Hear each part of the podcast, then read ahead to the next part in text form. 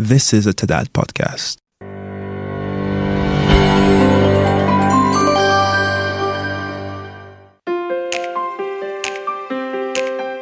Welcome to the TADAT podcast. My name is Vanessa Santana from the Fiscal Affairs Department at the International Monetary Fund. Of the 90 performance outcome areas, or POAs for short, that shape the TADAT methodology. POA 2 Effective Risk Management assesses whether a tax administration's risk to revenue and its operations are identified and managed effectively. After all, tax administrations face numerous risks that has the potential to adversely affect tax administration operations and consequently revenue mobilization. In summary, POA 2 classifies tax administration risk into compliance risks and institutional risks. In today's episode, two guests join us to discuss the human capital aspect of institutional risks. We'll discuss compliance risk in another episode this season. Under POA 2, tax administrations are evaluated to see whether they have an approach that identifies, assesses, prioritizes, and mitigates institutional risks. But what do we mean by and what are the institutional risk components in the TADAT context? Joining us today from the TADAT Secretariat is Senior Economist Mr. Maimbo Nyanga. Prior to joining the IMF, he worked in the Zambia Revenue Authority for over 14 years. He was Director for Research, Planning and Taxpayer Services. Before that, he was executive assistant to the Commissioner General. He participated in several tax policy review processes and preparation of the national budget over the years. Earlier on, he worked in the budget office of the Zambia Ministry of Finance in the area of tax and expenditure policies and later in the Directorate of Macroeconomic Policy Analysis in the same ministry. He has a master's degree in international and development economics and a bachelor's degree in economics. Maimbo, welcome to the podcast. We are happy to have you here. Thank you for having me. Greetings to our listeners. So, Maimbo, the TADAT Field Guide was updated in 2019. Lessons from four years implementing the 2015 Field Guide informed the revision. Could you walk us through the process behind the updates and expand upon why, especially for POA 2, updates were made in the risk management area? Just to take you through the process of the revisions that were done to the 2015 field guide to come up with the 2019 TADAT field guide. I think, like any process, any undertaking, there are always new changes that are coming in. In fact, even the time you are undertaking those changes or you're implementing some reforms, there is something which is coming on the market. There are new emerging issues. We envisaged that we'll have such a situation. As we started undertaking, implementing the 2015 field guide, through tech, through the assessments we are having, the technical assistance missions that are being carried out by different capacity development providers, we started recording lessons of things that needed to be changed. Overall, the changes that we embarked on first involved tightening the language. There were certain areas, for example, where the data assessors would have different interpretation. There are areas where we had to tighten the language and maybe bring in more clarity.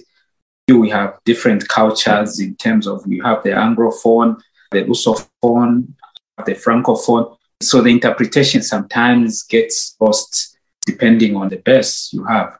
So that's why we needed to tighten the language. The other area where the emerging issues that came out as we were undertaking these missions. One of the big questions we got when we are implementing the TADATA assessment was the main input for a tax administration is human resource, human capital. Why don't we have an assessment on the main input of any tax administration? Remove human capital, nothing works. That was the major issue that came in when we started implementing the TADAT within the first years. The changes focused on bringing in something that was going to measure the performance or the use of human capital.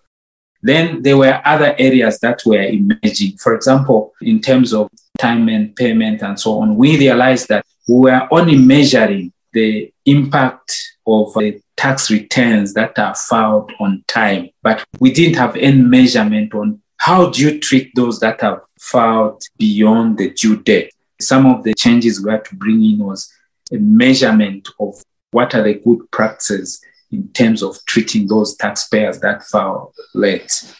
Then the other area of focus was something to do with audits, investigations. We used inputs as a props. For example, we're looking at the type of audits you're undertaking.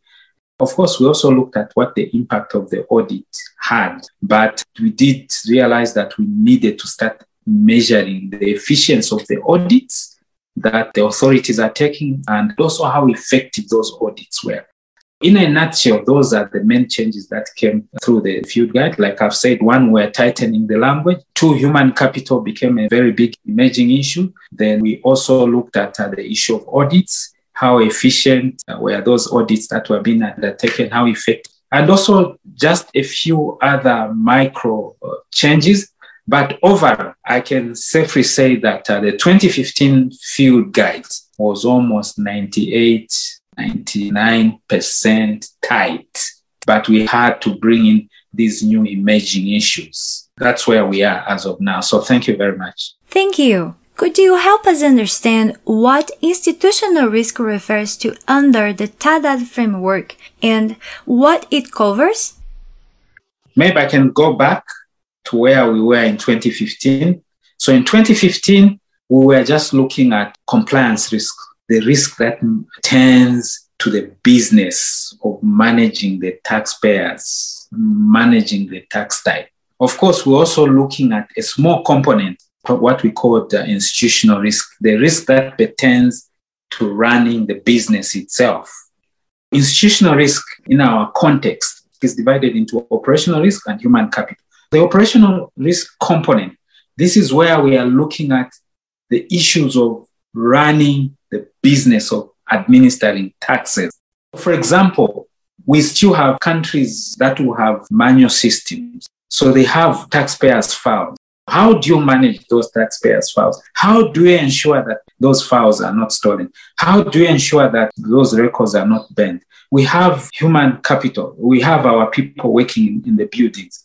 They can be, for example, an issue of uh, building on fire. How do you manage that process of ensuring that there's protection to the buildings? Largely, our business now is managed through information technology. We are also looking at how are you managing that the risk that might arise, for example, from system failure. How do you back up your data? How do you ensure your systems are up and running? Those are the issues we are looking at under operational risk. Yes, we have the IT systems. And so with these IT systems, there's also the issue of cybersecurity. A lot of people heard how, for a while, I think a month or two ago, the US had challenges with distribution of fuel because the systems had been hacked or something like that. So the issues of cybersecurity are really becoming prominent. It's some of the risks we are looking at in terms of the need to manage those. That's the component of what we call operational risk. And uh, 2020 taught the world a lesson with the COVID. Many of the tax administrations realized that they were not ready. Yes, they knew about these risks, but they had not taken them into account. They had not prepared for such eventualities. Yes, we've had lessons. For example, in Liberia, Sierra Leone, they had uh, an Ebola pandemic. There was a time when the country had got closed, but those lessons, I think, were not replicated across the world. When the world got closed, that's when we started realizing the importance of having risks taken into account. The COVID pandemic is a good example of uh, operational risks that need to be taken into account.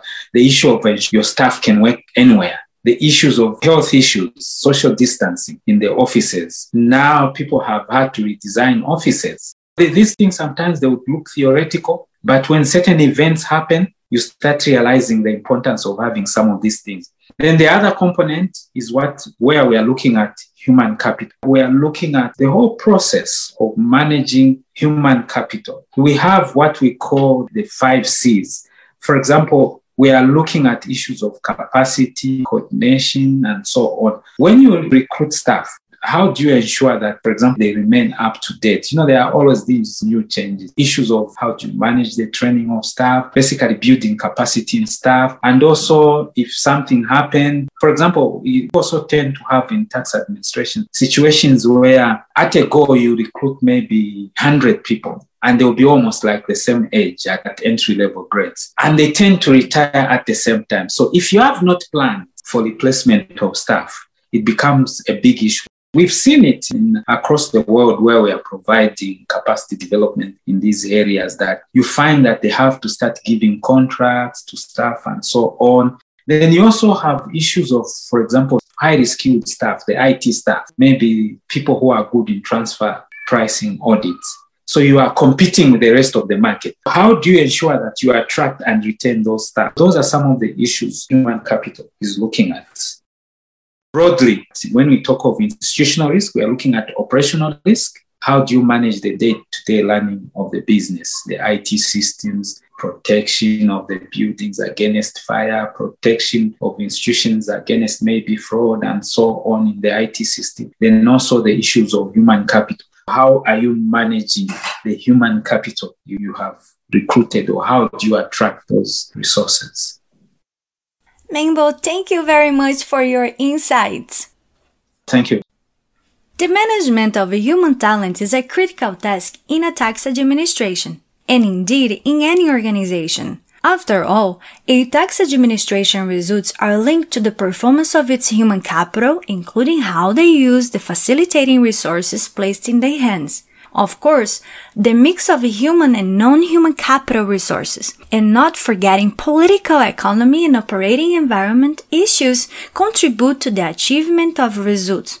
And while there is no single right way to identify and assess risk, methodologies and good practice approaches are outlined in management literature and guidelines promoted by various bodies. Our next guest, Merve Hickok, will share with us a unique approach, internal management as a business decision. Merve is the founder of AIethicist organization and Lighthouse Career Consulting. She has over 15 years of vice president level global experience in Fortune 100 companies.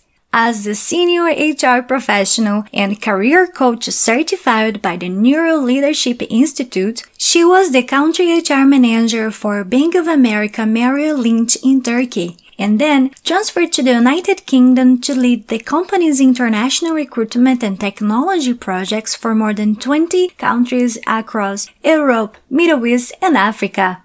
She is also an independent consultant, trainer, lecturer, and social researcher on artificial intelligence and data ethics. Recently, she was recognized as one of a hundred brilliant women in artificial intelligence ethics. Marv, welcome to the podcast. Thank you for joining us today. Thank you very much for the opportunity to have this conversation today. I'm very excited and very excited to see the human capital risk included in this assessment as well. So, what do we mean when we say make a human resources your business partner? I want to follow up on what Maimbo said on remove human capital and nothing works. And that is actually sits in the core of what I do and what I wanted to talk about and how HR as a business partner, not only as a transactional department, can contribute towards that statement.